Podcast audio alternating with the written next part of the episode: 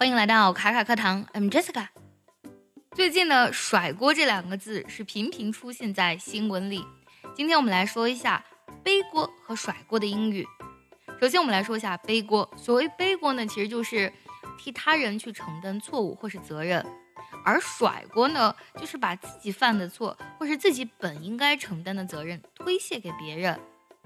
那么在英语当中呢，对于背锅和甩锅有很多种地道的表达。那今天节目里呢，我们来学习几个非常常见也比较好理解的英文。首先我们需要先学习一个单词，这个单词呢至关重要， blame， B-L-A-M-E， blame。 这个单词呢可以做动词来用，也可以做名词来用。所以动词用的时候，我们说指责某人或是责怪某人，我们可以说 blame somebody。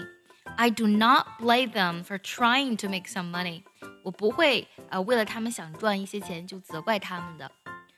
作为名词来讲，比如说我们受到指责可以用 receive 这个单词， receive the blame。 比如说这个句子 He received the blame when the plan failed to work， 就是当计划失败之后呢，他受到了指责。好，接下来我们来说一下今天的很关键的一个单词，背锅。所谓背锅，其实他是不愿意去承受这个责任的，所以呢，英文当中有个单词 bear， 指的是忍受或是承受的意思，他是忍受着这种指责，所以呢，就可以意译为背锅了。比如说这个句子 ，He has no intention of bearing the blame for his sister， 他一点都不想给他妹妹背锅。Have no intention of doing something， 不想做某事。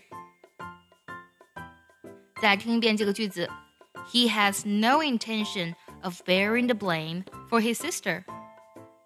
如果想要专项练习本期节目，可以微信搜索卡卡课堂，加入我们早餐英语的会员课程哦。接下来我们来说一下甩锅。甩锅这个甩字用这个单词表示非常的贴切啊， shift， S-H-I-F-T， 它指的是转移、挪动或是变更、变动的意思。所以呢，要把这个指责或是责备甩出去，那就是甩锅了。 Shift the blame。 我们来听一个句子， It's no use trying to shift the blame to anybody else。 把过错呢推到别人身上是没有用的。当我们真正遇到问题的时候，我们先要想办法解决问题，而不是去一味去指责别人，这样对解决问题是没有任何用处的。It's no use trying to shift the blame to anybody else。 最后呢，结合我们今天所学来听一个句子，如果你知道它的意思，记得留言告诉我哦。 If you shift the blame, you try to make someone else take responsibility for something you did.